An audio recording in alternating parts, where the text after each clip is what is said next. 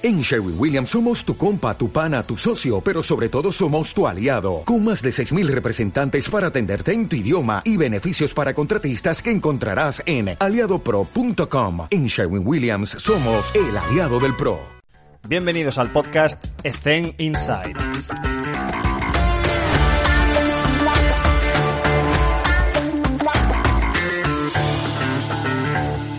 Muy buenas a todos y bienvenidos un día más a Ethen Inside. Hoy está con nosotros Julio. Julio, ¿qué tal? ¿Cómo te encuentras? Cuéntanos. Alex, uh, ¿qué tal? Buenas tardes. Pues nada, muy bien, un placer estar aquí con, contigo. Ya tenía ganas de conocerte personalmente porque he escuchado más de uno de tus podcasts y nada, encantado de estar aquí y poder charlar y compartir experiencias que al final pues creo que es de lo que se trata. Perfecto, tío. Es un placer tenerte con nosotros. Siempre empezamos de la misma forma, que nos cuentes un poco, pues, eh, qué haces en tu día a día, qué te dedicas y, cómo has llegado un poco al, puesto de trabajo en el que te encuentras ahora. Pues mira, eh, mi día a día es muy variado porque al final dependemos mucho del, del calendario. Yo soy no me gusta decir readaptador, porque al final cuando dices readaptador das por hecho que el problema de la lesión ya ha sucedido. Me gusta más decir especialista en trabajos individuales del primer equipo de Valencia Basket eh, masculino y eh, luego en verano también estoy con la selección U18, con la selección española.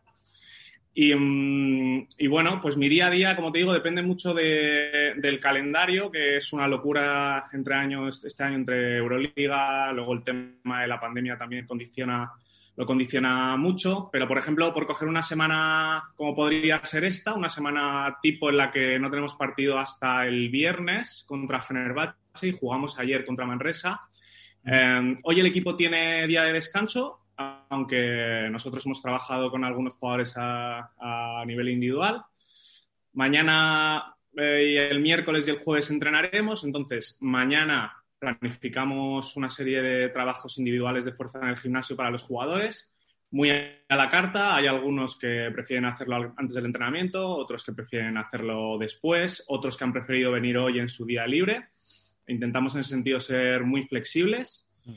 Um, entonces, hacemos este trabajo, luego viene el entrenamiento del equipo, que suele ser alrededor de las 12 de la mañana, en el cual pues yo personalmente si no tenemos lesionados, que es algo que, bueno, que ocurre una vez al cabo de las mil, aunque mañana precisamente es uno de esos días que tenemos toda la plantilla disponible. Si no hay lesionados, yo estoy presente en el entrenamiento. Si hay lesionados, si el lesionado es de corta duración, el entrenador suele querer que, que el jugador vea el entrenamiento y que vaya entrando en dinámica eh, y si es un lesionado de más larga duración, muchas veces yo puedo trabajar con él mientras el equipo está trabajando en pista y puedo trabajar en el, en el gimnasio. Eh, entonces, después de esto, tenemos una. Los jugadores se tratan, hacen trabajo de fuerza el que lo quiera realizar después, y después tenemos una mini reunión informal entre eh, fisioterapeutas, médicos, yo en este caso y preparador físico para saber un poco cuál va a ser el plan del día siguiente, con qué jugadores se pueden contar, si todos los jugadores pueden realizar la sesión completa, uh, si no, y transmitírselo en una reunión de la tarde al entrenador, a Jaume, para bueno, planificar la sesión del, del día siguiente. Yo um, eh, estudié comunicación audiovisual y en primer lugar, cuando tenía 18 años, eh, bueno, acabé a los 24, me di cuenta de que aquello no era lo mío y pasé dos o tres años en los cuales no sabía muy bien qué, qué hacer con mi vida, como quien dice. Y uh, después de eso tuve una lesión importante de rodilla jugando a baloncesto, me empecé a meter en el tema del gimnasio para recuperarme, vi que aquello era lo mío, me gustaba. Mi madre me empujó, venga, va, estudia otra vez, vente a la universidad, no seas tonto. La hice caso y, eh, y, empecé a estudiar ciencias de la actividad física y el deporte con 27 para 28 años. Eh, tengo ahora 37 y bueno, siempre me gusta contar esto porque, eh, por lo que te he comentado antes eh, fuera de micro, que entiendo que mucha gente estudia, acaba de estudiar y dice, bueno, ¿qué va a ser ahora de mi vida? No sé nada, no sé para dónde tirar, no sé qué quiero hacer, si educación, si alto rendimiento. Bueno, en mi caso, pues empecé, como digo, casi con, con 30 años a estudiar y he tenido tiempo después después de, todo, de hacer el máster de alto rendimiento de Barcelona, de continuar formándome, de tener la suerte de llegar a, formar parte de un primer equipo que era mi gran ilusión, de, ser preparador físico de la selección española U18 y, bueno, y asumir todos los retos que, estén por venir, vaya. Es fantástico poder escuchar eh, la experiencia de un compañero que, pues, como pasa muy a menudo en el podcast, encontramos gente pues, que va dando tumbos de, aquí para allá y están un poco perdidos y para los que nos escuchen pues es un mensaje eh, claro y directo, que si quieres algo, eh, nunca es tarde. Nunca es tarde, puedes conseguir llegar a, donde te lo propongas si pones el esfuerzo y el tiempo y su empeño. Eh, he anotado muchas cosas. vamos a empezar por el tema de, de la flexibilidad. Es algo que comparto mucho con el tema de establecer mm, pautas, evidentemente, a nivel de gimnasio, pero ser flexible a la hora de, pues, eh, mm, ¿cuándo es preferible hacer esos tipos de entrenamiento de fuerza? ¿Antes de la pista? ¿Después de la pista? Yo soy más de eh, ¿cuándo quieres hacerlo tú? Para que la persona, el jugador, en este caso, estamos hablando de élite, se encuentre cómodo. Entonces yo siempre tengo a mis jugadoras que vienen en el post-entrenamiento y las que vienen en el pre. Evidentemente ajustas cargas, porque si es una sesión pues menos 4, menos 3, la carga de pista va a haber un estrés mecánico gigantesco y, a nivel fisiológico también, entonces ajustas un poco. Pero eh, cuéntanos un poco eh, la importancia que tiene el ser flexible en este, en este sentido y no imponer. Bueno, yo creo em, y más en nuestro caso, eh, con un calendario, como te he comentado, de teniendo una competición como la Euroliga, una competición como la ACB, con la densidad de, partidos que esto conlleva, mm. para mí es, es, fundamental. Manu y yo, Manu es mi compañero, Manu se encarga más del trabajo de lo que es la carga en pista, de hablar con Jaume sobre qué tipo de entrenamiento hay que realizar cada día. Compartimos lo que es luego el trabajo de fuerza en el gimnasio y yo me ocupo más del trabajo de los jugadores, trabajo individual de los jugadores, el trabajo de readaptación también.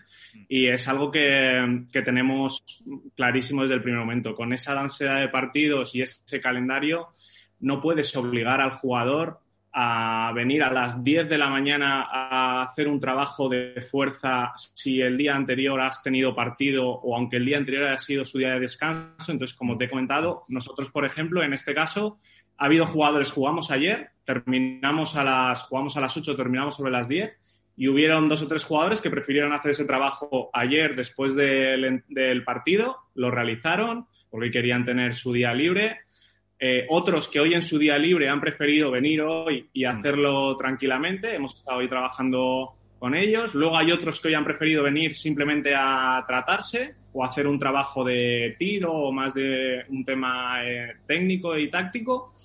Y mañana nosotros citaremos a los jugadores que faltan, escalonados en el horario, para poder eh, trabajar con el resto de jugadores que faltan. Incluso habrá alguno que seguro que nos diga que prefiere hacerlo mañana después del entrenamiento. Y ya te digo, esta semana es una semana bastante limpia por nuestra parte porque no tenemos partido hasta, hasta el viernes. Eh, pero para que te hagas una idea, el equipo llega ahora, llegó el viernes pasado de estar nueve días fuera de casa, habiendo hecho 13.200 kilómetros, jugando cuatro partidos, yendo a San Petersburgo, de San Petersburgo a Lleida, de Lleida a Andorra para jugar a CB, de Andorra a Estambul, de Estambul a Tel Aviv y de Tel Aviv a Valencia. Eh, entonces, intentamos, como te digo, tanto cuando están fuera como cuando están en Valencia, ser muy flexibles en ese sentido y facilitarles las cosas eh, en la mayor medida posible. En cuanto a los viajes, tío, eh, ¿cómo, ¿Cómo paliamos esos, ese, ese, tema de los viajes? Pues la, atrofia muscular, el acortamiento de musculatura tónica, la, fásica, pues intentar eh, desinhibirla, eh, ejercicios de movilidad. ¿Qué, te gusta a ti mm, proponer a nivel de píldoras quizás de, trabajo que se debe hacer para compensar toda esta tremenda carga? Dime. Nosotros cuando, cuando viajamos, eh, bueno, Primero, la verdad es que tenemos la gran fortuna de dentro de la Odisea que son estos viajes, tener un vuelo charter, que creo que es algo fundamental hoy en día, en, equipos de, Euroliga, con la cantidad de kilómetros que recorren. Y eh, yo siempre intento, cuando viajan, el equipo siempre cuando llega intenta hacer una parte de trabajo que es trabajo de movilidad, de estiramientos, o pasear un rato en el lugar donde donde hayan, donde tengan el partido, eh, etcétera, etcétera. Esto siempre, bueno, no siempre, porque realmente si llegan, hay veces que el entrenador decide que es mejor descansar y que es mejor no utilizar esa tarde para ir al pabellón a hacer esto, pero sí que intentamos encontrar una, habilitar una sala en los hoteles para poder que los jugadores tengan sus tratamientos, sus estiramientos, etcétera, etcétera. Y luego a nivel individual, a mí me gusta siempre que mis, sesiones tengan una primera parte, como te digo, de movilidad, pero movilidad dinámica. Tenemos poco tiempo, entonces ah, yo muchas veces intento combinar esta movilidad con trabajos de, de, fuerza y de core. Es decir, a modo de activación, te pongo un ejemplo, ¿eh? muchas veces, por decirte algo, pues igual cogemos un balón medicinal de 5 o 7 kilos, y vamos a hacer eh, un, un, sumo squat, ¿vale? Con las, con las, puntas de los pies hacia afuera, las piernas ligeramente más abiertas de la anchura de los hombros y a la vez con el balón vamos a hacer unas rotaciones hacia rodilla derecha y rodilla izquierda, ¿vale? Estás trabajando lo que es la movilidad de toda la cadera, la musculatura aductora, etcétera, etcétera, pero a la vez rotaciones de tronco, empiezas a activar el core, sentadillas laterales, por decirte algo, ¿vale? Sentadillas en las que vas hacia tu izquierda, flexionas la rodilla mm. izquierda, pierna derecha extendida. Bueno, pues hacemos esto, pero con el balón o un saco de 5 kilos o una pesa, lo que quieras. Con la mano derecha vas a tocar la punta del pie izquierdo, vamos alternando derecha-izquierda, ya vas trabajando todo lo que son este tipo de trabajo. Una plancha frontal, pues a la vez que se realiza la plancha frontal, eh, abducción de la cadera hacia la izquierda, alternando pierna izquierda, pierna derecha, no sé si me... Si sí, integrar la fuerza dentro de la prescripción de movilidad dinámica. Esto nos lo comentó Bea. Sí, sí, sí, sí. Nos lo comentó Bea Vidal en el, podcast, que es una experta en movilidad, que son las rotaciones articulares controladas y, viene a reflejar lo que estás comentando ahora literal. O sea que perfecto, porque Bea viene un poco más del mundo de la salud, pero veo que lo estás integrando en el, alto rendimiento. Así que, así que perfecto y además a modo práctico. Em, sí, sí, sí. antes comentaste una cosa, em, porque eh, no es muy común que, nuestros compañeros propongan sesiones de entrenamiento de fuerza, hablo del baloncesto y más en el femenino, en los días de partido. Entonces, sin dar muchos detalles, ¿nos podrías decir qué es lo que has hecho en ese día de partido, el planteamiento de, oye, entrenamos hoy para no venir mañana y que tengáis el día libre? Nosotros, como te digo, eh, normalmente cuando hacemos esto lo dejamos siempre eh, después del partido. Hmm planteamos las sesiones de fuerza y depende también muchas veces del tiempo que haya jugado el jugador mm. en el, partido y luego también de qué jugador sea. Es decir, seguramente al jugador más joven eh, muchas veces le decimos, oye, vente mañana y vamos a aprovechar y vamos a sacar una buena sesión tanto de mm. fuerza como en pista, porque hoy no has tenido prácticamente minutos en, carga, en pista, no has tenido eh, carga. Y luego, si es un jugador que tiene mucha carga y que sabemos que el día siguiente lo va a preferir libre, lo que hacemos en las sesiones después del partido es le metemos algo de trabajo de tren superior, incluso combinamos con algo muy controlado de trabajo excéntrico de tren inferior para luego darle ese día de recuperación y, bueno, y luego ya dos días después pues viene y realiza la sesión de equipo con, con el resto de sus compañeros estamos hablando de 20 minutos, a lo sumo. Sí, no más, no más de media hora.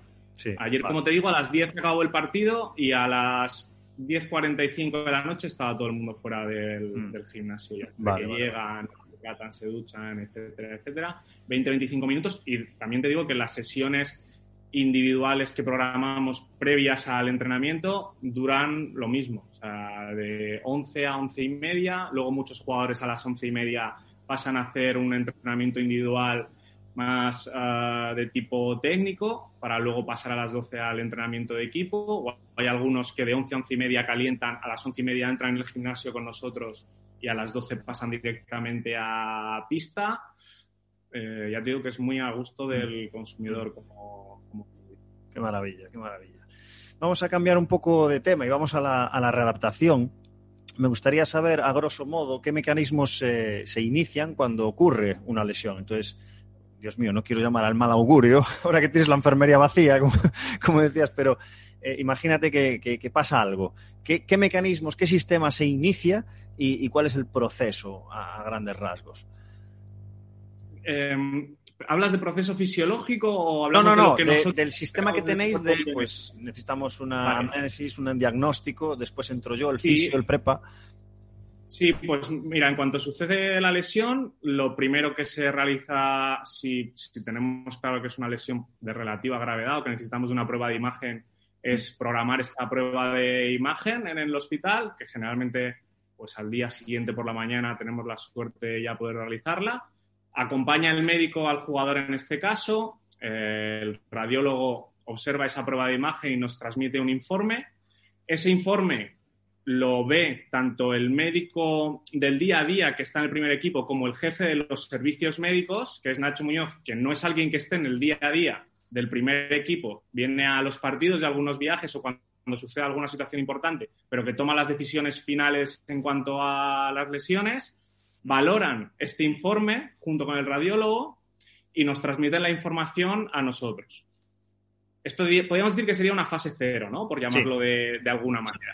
Entonces, en primer lugar, después de esto, es el jefe de los servicios médicos, eh, Pablo Martínez, justo junto con Adrián y con Paco, los que durante los primeros días respetamos la fase inflamatoria de, de la lesión y trabajan yo, en, como mucho, en todo caso, pues puedo trabajar algo del tren superior, de aeróbico en bici si tengo la posibilidad, si se decide que sí, si se decide que no, yo no lo toco durante los primeros días.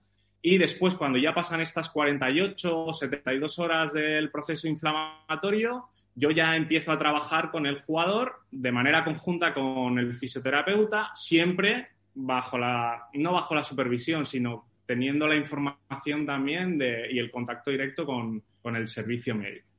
Ah, entonces, pues bueno, depende también de la gravedad de la lesión, la parte que ocupa el fisioterapeuta es mayor o es menor, pero yo llevo tres años en el club y, raro es el día que haya pasado eh, con una lesión más de tres, cuatro días después de la lesión y yo no, yo no he empezado a trabajar con el jugador. Vale, vale. E imaginemos que, lamentablemente, en el básquet pues hay muchos esguinces de tobillo.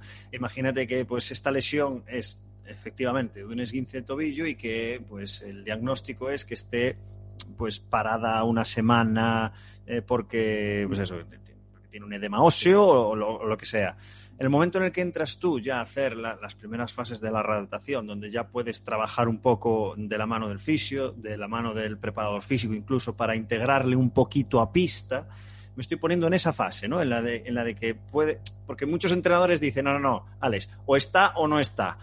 Bueno, está para unas cosas y para otras no. Entonces, podemos integrarle en la pista si haces estas tareas. Si haces esto, no. Entonces, ¿cómo es esa fase? Me refiero de trabajo en equipo y de toma de decisión de cara a pues, un partido importantísimo. Eh, la persona está a un 60, un 70%. También un poco que nos expliques, bajo tu experiencia, la psicología de, de, de, hacerle ver a la jugadora o jugador que está preparada o no. ¿Cómo es esa, esa, esa fase? No sé si contextualicé suficiente.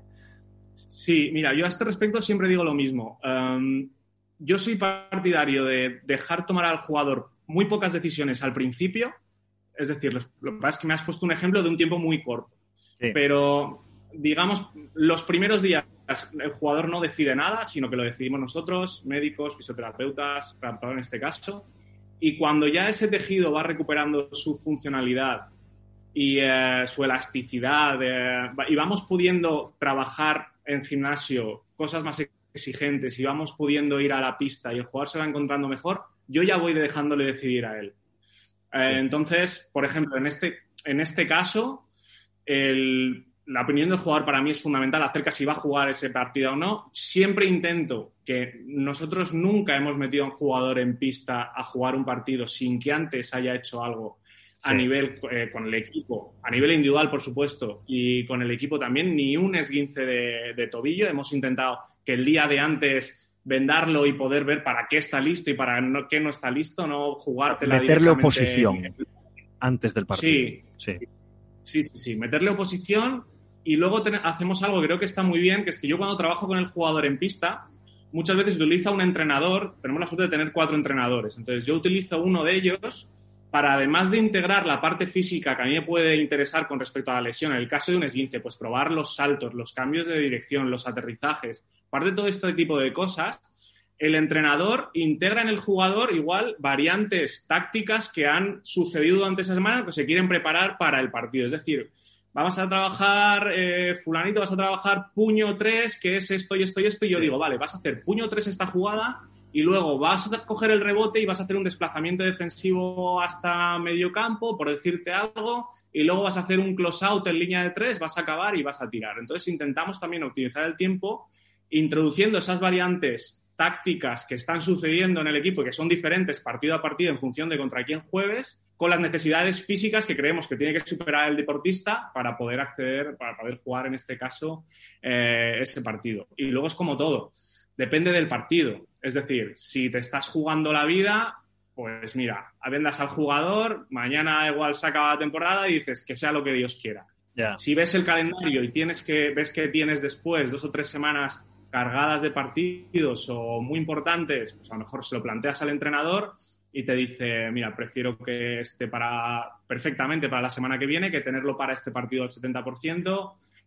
La respuesta para todo lo que me preguntes va a ser depende. Claro, claro, depende del contexto, está claro. Fue una pregunta un poco trampa, porque claro, si no sabes, si no sabes la lesión, si no sabes el, momento de la temporada en la que estás, eh, es, muy complicado tomar una decisión, pero creo que lo has eh, fundamentado bastante claro. Yo me gustaría dar un ejemplo muy rápido, que es que ha pasado esta misma semana, donde tuvimos la, la Copa de la Reina y Chelsea Gray estaba lesionada del tobillo. Pues se hizo voy a hacer la historia mucho más corta porque las fases y el, trabajo en equipo ha sido lo que has explicado literalmente y a la jugadora se le, comenta cuál es el proceso en el que está.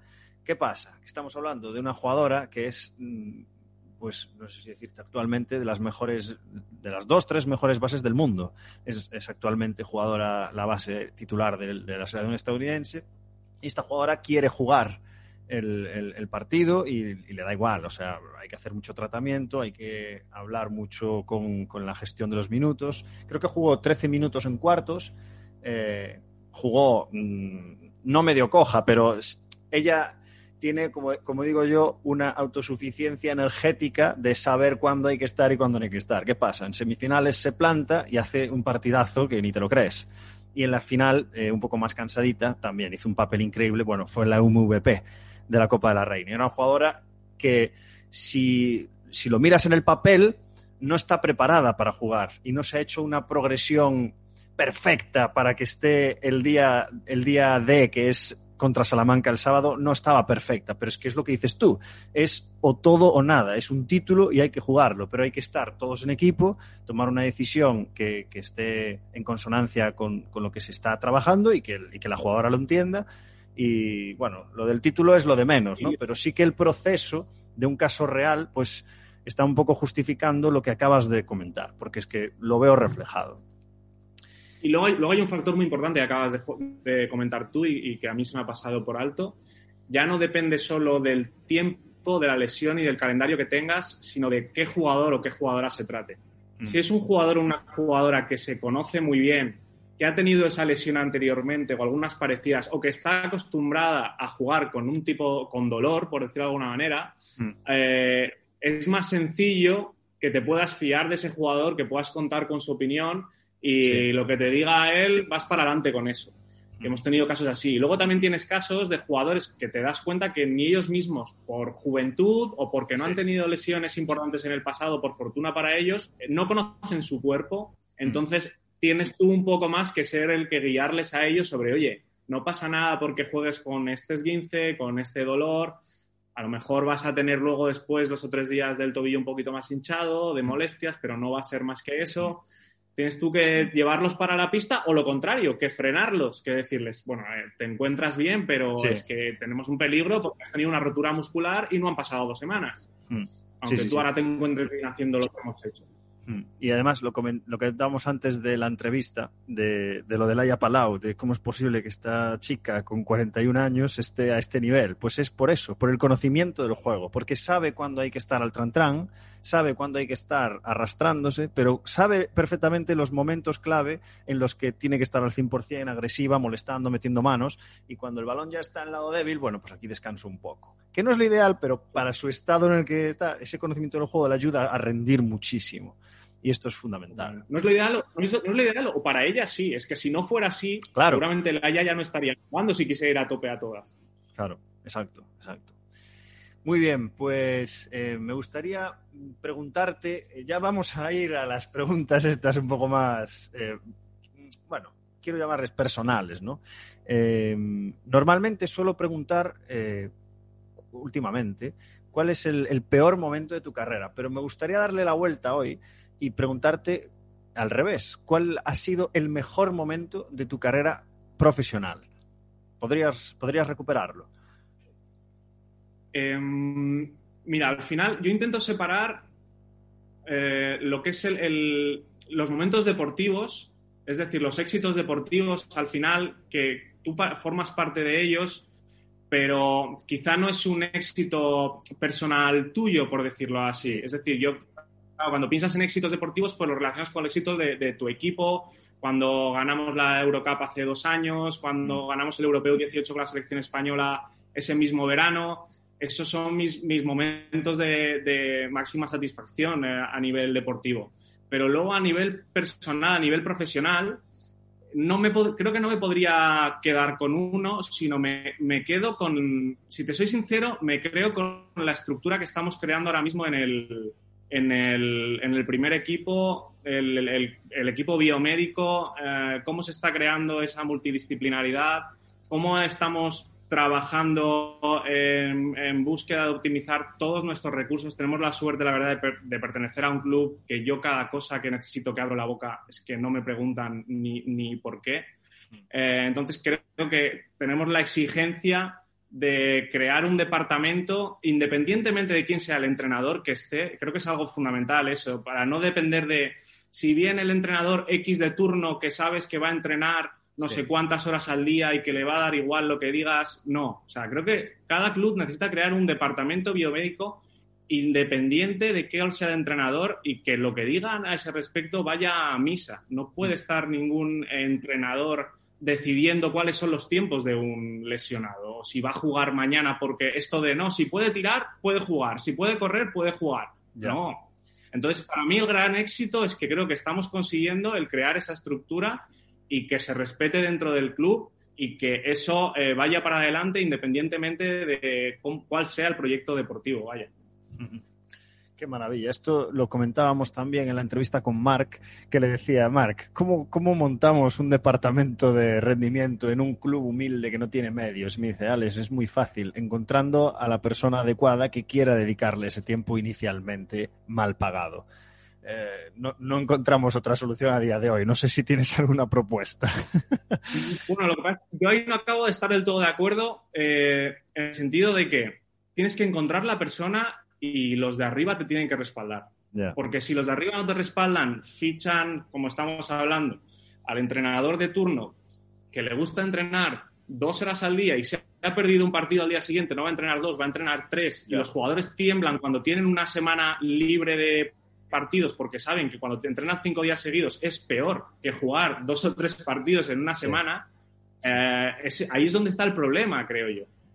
Ah, entonces, creo que es algo que tenemos que. Nosotros miramos mucho a la NBA porque dentro del club, y, lo puedo decir abiertamente, queremos ser lo más parecido en Europa a una estructura NBA. Se está creando el arena, está, el tema de la alquería. Ahora, por ejemplo, después de hablar contigo, tengo una reunión en la cual estamos intentando desarrollar un programa informático que comenzó intentando ser una base de datos donde recoger las lesiones de los jugadores y está transformándose en algo mucho más grande. Esto es como cuando, cuando vas a comprar un coche que dices, bueno, quiero un coche que me, que me lleve de un sitio a otro, pero luego ya empiezas, sí, si le pongo el techo solar y si le pongo las llantas, no sé qué, pues estamos creando, intentando crear algo así en el cual podamos tener todo lo referente al jugador en cuanto a rendimiento, la monitorización de su trabajo en pista, eh, los test que realicemos, etcétera, etcétera, y todo dentro de la misma base. Las pruebas médicas, nutricionales y todo dentro del, mismo software, por decirlo así. Eh, entonces, pues a mí este tipo de cosas creo que son las que más me motivan más que un momento puntual. Hay una entrevista muy, eh, muy interesante, creo, creo que es, no quiero equivocarme, creo que es la primera entrevista que hizo en su serie Lucas Villar al preparador físico de aquella, del Zalgiris, que actualmente está con Saunas de Siquevicius en el Barça. Y explica con bastante detalle cuál es el programa del Zalgiris Kaunas. Y, para alguien que esté interesado y curiosear un poco sobre esto, eh, os garantizo que esa entrevista, la de Lucas Vilar, al, no me acuerdo el nombre, el preparador físico del Zalgiris Kaunas, lo tiene en YouTube. Eh, y explica muy bien el sistema que llevan ahí y va muy relacionado con lo que acabas de, comentar, que es súper interesante. A este respecto, el sistema Sí, perdón. A este respecto hay programas que ya están creados. Hay un programa que creo que se llama el Soccer Pro. Estoy mm. hablando de memoria, ¿eh? no estoy seguro.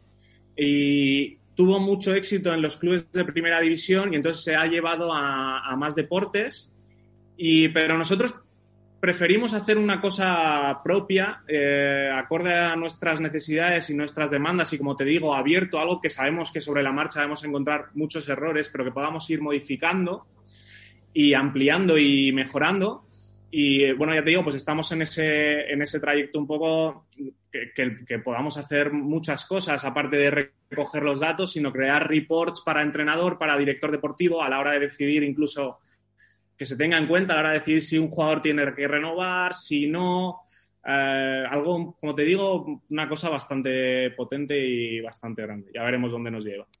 Ya me la enseñarás. Tengo muchas ganas de verla. Em, Julio, este, si tuvieras, si tuvieras cinco más, cinco horas más en el día, ¿qué harías?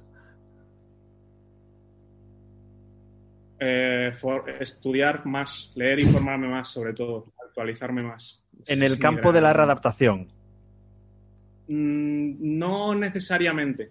La, mm. la, verdad es que últimamente, lo comentaba con mi compañero Manu, me estoy dando, estoy leyendo bastante de cosas que no tienen que ver con el deporte y la readaptación y me ayudan a entender más al deportista, al deporte y la readaptación. Parece un poco eh, curioso, pero el leer sobre, sobre economía, eh, el leer sobre, como te digo, sobre inversión, el leer sobre eh, empresarios que han tenido éxito, sobre cosas muy diferentes me ayuda a tratar mejor a los deportistas, a entenderlos mejor y a relacionarme mejor con ellos. Y creo que al final es, una, parece una tontería, pero una de las claves de la readaptación es no solamente la parte teórica y la parte ciencia, que eso hay mucha gente que es buenísima y lo controla mucho, sino luego de ser capaz de ganarte la confianza del deportista y de poder interactuar con él y, eh, de que lo que tú le digas a él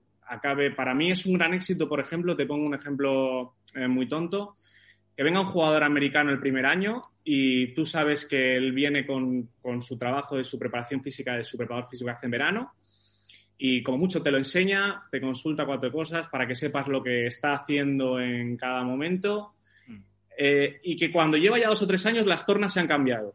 Eres tú el que le llevas eh, la preparación o el trabajo de prevención, readaptación, llámalo como quieras, y consulta de vez en cuando a su preparador de Estados Unidos, pero llevamos nosotros lo que es la, parte más grande de, su trabajo. Para mí eso es un éxito. Entonces yo creo que para esto, como te digo, es muy importante el demostrar al deportista que, pues, que estás capacitado, que sabes lo que haces y que, que puedes trabajar con él con completas garantías. Creo que esto, es muy importante y me hiciste em, recordar un momento de, bueno, personal con una jugadora hace tiempo, de, intentar enseñarle, oye, si, de verdad quieres ser jugadora profesional, tienes que darle importancia al entrenamiento invisible, es decir, a, entrenar cuando nadie te está viendo. Y no solo entrenar, me refiero a hacer eh, pista o gimnasio. Ya sabes a lo que me refiero con entrenamiento invisible. Y eh, te voy a poner otro ejemplo a ver qué opinas, porque evidentemente, pues bueno, eh, hoy es lunes, ayer ganamos la copa, se ha dado tres días libres para que la gente desconecte un poco, pero fíjate, estamos dando un premio que es no entrenar lunes, martes y miércoles. Es decir, estamos premiando que gracias a que has ganado no entrenas.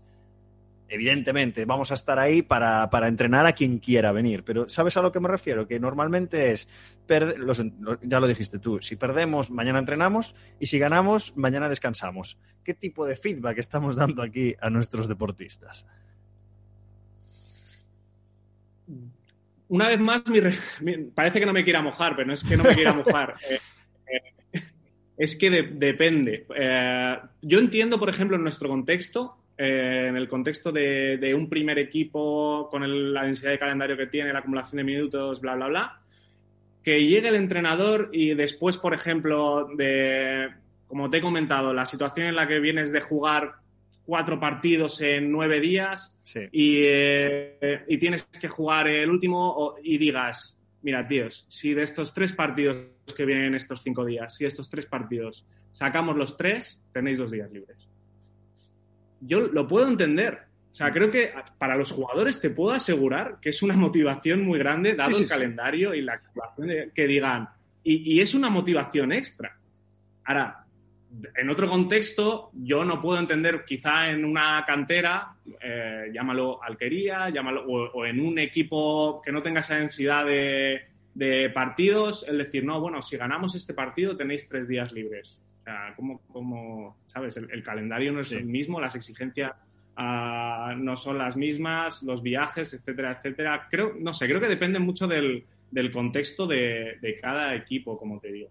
Seguramente en el caso en el que estás diciendo tú, eh, vosotros también jugáis Euroliga, habéis ganado un título. En Valencia estoy seguro también es que el calendario a lo mejor es un poco más apretado, pero que si hubiéramos ganado la Copa del Rey, estoy seguro que también se hubieran dado dos o tres días libres. Depende mucho, como te digo, del contexto de cada. Sí, sí, sí. Es, es para hacer reflexionar un poco, porque evidentemente lo comparto, pero quizás lo que decías tú, ¿no? De que eh, tenéis estos tres días libres. Es decir, vosotros elegís libremente si queréis venir o no y a qué hora. porque tu cuerpo lo tienes que cuidar igual. Y si estás tres días sin hacer nada, a nivel psicológico, vale, pero estoy seguro de que va a haber jugadoras que van a entrenar estos tres días porque lo necesitan. Sí.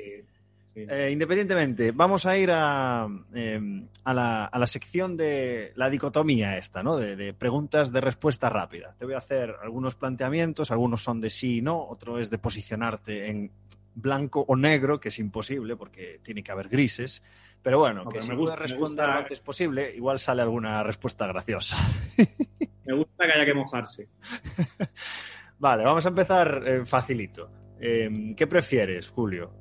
¿Entrenar con máquinas o entrenar con peso libre?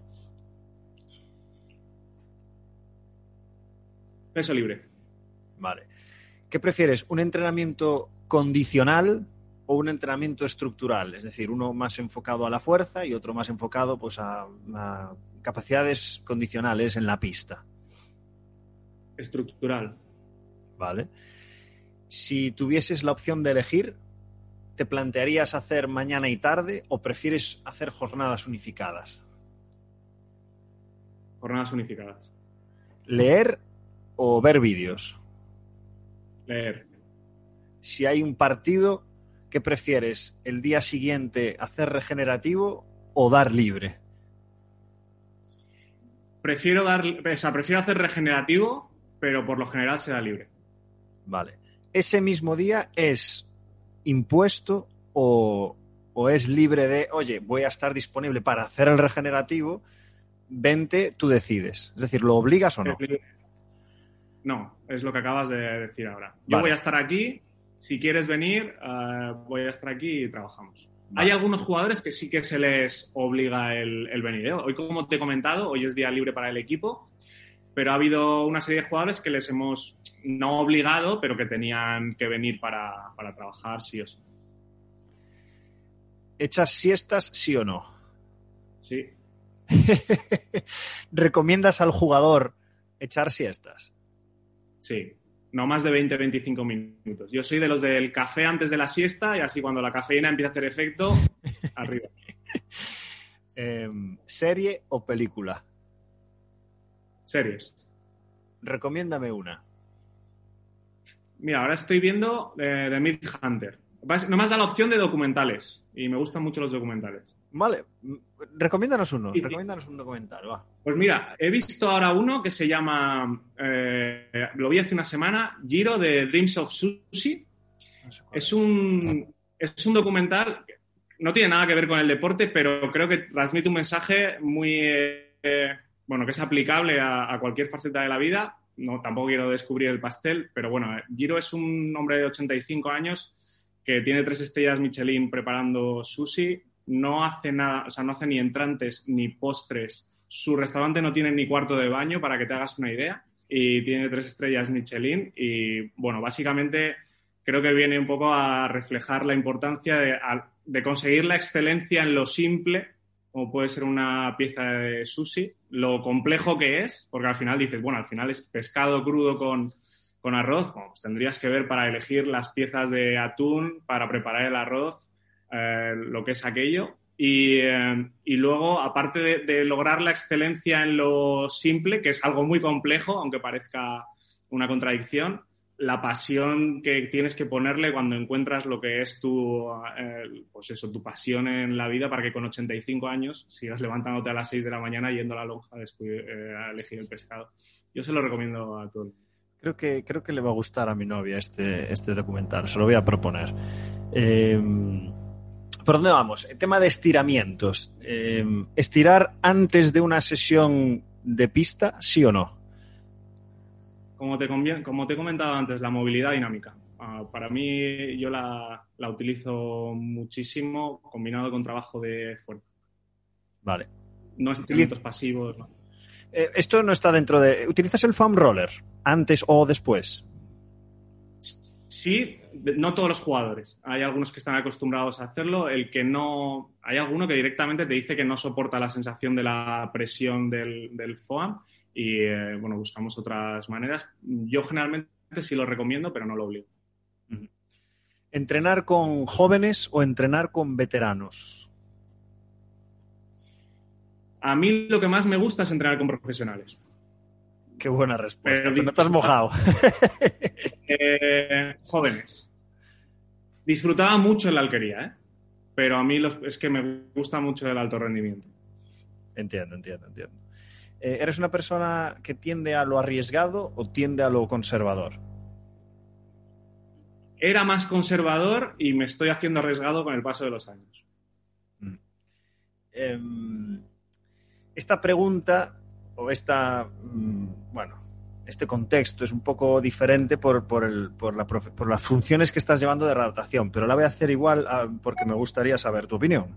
Eh, ¿Tiendes más hacia garantizar disponibilidad de jugadores o a llevar a los jugadores al máximo rendimiento posible, entre comillas, que te dé un poco igual si hay disponibles nueve o diez? Desde mi punto de vista, te diría que mi éxito es tener a todos disponibles. Es decir, pero conozco. Dime, dime, perdón. No, pero, pero, hay muchos ejemplos de equipos que sin tener una plantilla tan larga como la nuestra o sin tener a todos los jugadores disponibles alcanzan el éxito. Vale. Em, ¿Squat o hip thrust?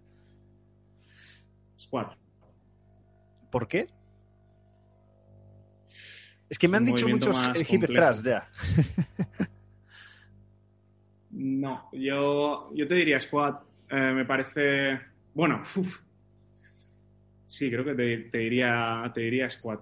Te diría squat. Movimiento más, más complejo. Contexto, que creo que es imposible que se dé nunca, porque no es lógico, pero oye, mm, me parece curioso. Tú tienes la última mm, decisión de que una jugadora o jugador juegue o no. Contexto el que te comenté antes, pues está lesionado del tobillo y hay que ganar ese partido porque es un título y es pues, una semifinal para llegar a una final. No, no es, es, evidente que lo vas a forzar si es un jugador importante en una final. Pero bueno, es, una, es un cuartos, cuartos de final. Tú te, tienes la posibilidad y la función de, eh, oye Julio, tú decides, hablas con la jugadora y la convences o eh, intentas que no juegue ese partido para que esté disponible en las semis y ganar pues, dos o tres días? Si pienso que es una lesión en la que eh, hay más que ganar que perder, es decir, un esguince de tobillo, como has dicho, lo intento convencer. Si creo que es una lesión en la que hay más que perder que ganar, eh, es decir, pues como estamos hablando, meter a jugar a un jugador después de una lesión de cruzado a los cinco meses y medio, a los seis meses, a los seis meses y medio, no me la juego ni de coña. Una rotura muscular que sabes que han pasado ocho días, diez días, no me la juego en cuartos de final ni de coña un esguince de tobillo, que igual es un, esguince de tobillo de 15 días y han pasado 7, 8, creo que me la juego. Vale. Em, uso de tecnologías, ¿sí o no? Sí. Bueno, em, esta respuesta a veces es, a veces es que no, ¿eh? porque hay mucha gente que se arma un lío con, con tanto dato y al final prefiere disponer de ese tiempo si me dejas, ponerte un poco en nuestro contexto, nosotros eh, la suerte que tenemos, por un lado, es que, como te he comentado antes, cuando subimos a, bueno, a, administración y decimos necesito esto, a mí nunca me han negado algo en el club, llámase acelerometría, plataformas vibratorias, eh, plataformas de salto, lo que sea. El problema que tenemos Manu y yo es que tenemos que seleccionarlo muy bien porque al final solo somos dos y necesitamos que, lo que nos, los datos que nos proporciona, lo que nosotros elijamos, sean útiles, sean rápidos y, podamos llevar y podamos funcionar los dos y podamos eh, implementarlos eh, lo que decidamos, la tecnología que decidamos utilizar entre solo dos personas. Mm. Claro.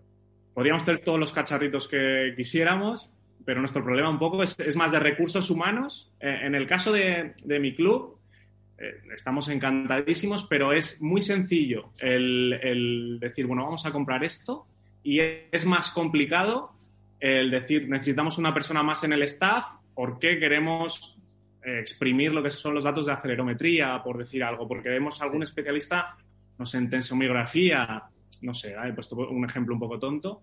Esto cuesta más justificarlo que el comprar todo lo que es tecnología. Vale. Y la última pregunta, que es simplemente, mm, me gustaría saber qué es lo más raro que te ha pedido nunca un deportista. Y si no se te ocurre nada, pues otra persona, me da igual. Lo más raro que te han pedido, a nivel de profesión. ¿eh? Lo más raro que me han pedido. Bueno, a ver, no, no es que me hayan. No es cosas raras no, no me han pedido, eh, pero sí que tienen, o sea, sí que tienen manías eh, de cuando no juegan bien por algo que estás haciendo que igual no tiene ningún sentido con lo que está sucediendo en la pista, eh, le ponen la cruz a algo y dicen que no y es que no. pero vamos, cualquier tipo de, de, cosa. pero no, no, no me han pedido nada excesivamente. No, no. Todo, yo una si quieres. Bueno, Cuenta, cuenta, cuenta, por supuesto. A mí, bueno, varias, pero eh, a mí me han llegado a pedir en competición eh, una operación bikini, pero no en plan, o sea, meterle más ejercicios de glúteo para lucir en la playa. Claro, estamos hablando del sector ah, para lucir en la pista. Sí, no. No, no, esto no. Sí que es verdad que cuando, sí que es verdad que cuando llevaba el tema de la alquería y la cantera femenina, eh, las, chicas, cuando el trabajo de, fuerza se empezó a implementar hace en, la parte de la cantera femenina, en el club se empezó a implementar hace tres años, con las mismas sesiones de preparación física que, los chicos, y las chicas se asustaban de los cuerpos que se les estaba poniendo, mira qué brazos se me están poniendo, mira qué tríceps, dónde voy yo con esto, tal, pero bueno, a modo de un poco de anécdota, ¿no? Me suena, todo esto me suena. Em, este, Julio, para, ir acabando, ¿tienes algún hobby? ¿Algún hobby, no sé, especial? Sí, bueno, eh, la música y me encanta la música y luego me han metido un jugador del primer equipo, voy a decir que es Fernando Sanemeterio, me ha metido mucho la fichita del tema de la inversión y mm. ahora estoy leyendo bastante acerca de, esto, de inversión, de acciones y tal y luego la, música, bueno, y las zapatillas, ahora que estoy pensando las zapatillas Días de baloncesto, o el baloncesto tal, me vuelve loco también. No sé cuántas colecciono, no sé cuántas tengo. Rubén, Rubén tiene el mismo hobby, que colecciona zapatillas también. Rubén Portes. ¿Sí? sí, sí, Nos lo dijo hace, pues creo que dos, dos semanas, dos o tres semanas. Y lo de la inversión, pues sí, es, es, importantísimo meterse cuanto antes para que tu dinero no esté muerto en el banco y empiece a generar dinero y a trabajar por ti. Y bueno, e, evitar la maldita una inflación. una de las principales eh, lecciones que saqué en el confinamiento, y pues bueno, tenéis mucho tiempo para reflexionar ¿no? y para pensar un poco en tu yo del futuro. Y una de las cosas de las que más orgulloso me siento fue de empezar a invertir en fondos de inversión a largo plazo en este caso, pero una de las cosas de las que más contento estoy, vaya. Perfecto. Julio, última pregunta. Eh, ah, no, espera. Mm, bibliografía. Bibliografía, porque lo había tachado, porque ya comentaste algo, pero si, quieres compartir con nosotros alguna, algún libro que te haya influido aquí especialmente. Mira, pues eh, hay uno eh, que se llama mm, Sports, eh, Sports Medicine and Scientists, Basketball. No sé si es un libro, la verdad es que es un libro caro. Eh, acaba de salir, bueno, acaba de salir, ha salido hace cosa de cuatro o cinco meses. Y, es el de Springer, ¿no? sí, exacto, este es. Y reúne, reúne un poco todo lo referente a la medicina, epidemiología lesional en lo que es el baloncesto las lesiones más comunes, se adentra en cada una de ellas. Ah, bueno, luego desde cómo, qué, qué, componentes tiene que tener un servicio médico, un equipo de baloncesto, qué componentes tiene que tener un servicio médico cuando preparas un campeonato eh, de Europa o un mundial. Bueno, es, es, increíble. Tiene, es un poco una guía general. Yo no lo recomiendo para leerlo de pe a pa, sino a modo de, de, libro de, de consulta, mm. por decirlo así. Eh, la verdad es que creo que ahora mismo es un referente, lo engloba todo. Eh, luego, he visto alguno de tus podcasts, he escuchado alguno de tus podcasts y por no irme a, lo, que mucha gente ha dicho sobre el entrenamiento de deportes de equipo de Paco Sirulo, eh, Functional Training de Michael Boyle, etcétera, etcétera. A mí hay un libro que me marcó mucho y me hizo cambiar un poco mi concepción del movimiento, que es el libro de Anatomy Trains de Thomas Mayer, eh, es un libro que creo que tiene edición en español.